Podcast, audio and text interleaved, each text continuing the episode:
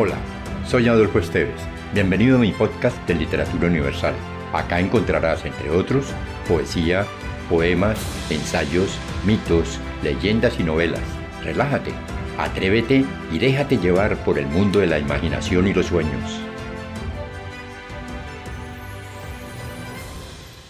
José Rafael Pombo y Rebolledo, escritor colombiano, oriundo de Bogotá, conocido entre nosotros como Rafael Pombo, nos trae hoy el poema La horizontal y la vertical. Soy la línea de la vida y tú eres la de la muerte. Dijo a la horizontal la vertical. Y yo la justa medida del activo, el noble, el fuerte, hombre o nación, se dará cada cual. Dice el linde, vale más que estar de pie, estar sentado y más tendido. Y muerto es lo mejor. Y por eso atrás, atrás, él y su tierra han quedado y el inglés lo exprime a su sabor. Dime cuál, de hombre o nación, es la actitud favorita, y te diré quién es y qué será.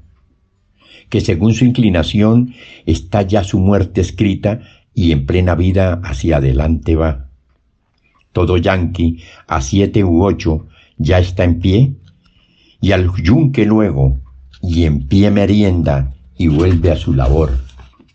Y el inglés no está tan chocho cuando escoge en son de juego ser jockey, o pugilista, o cazador.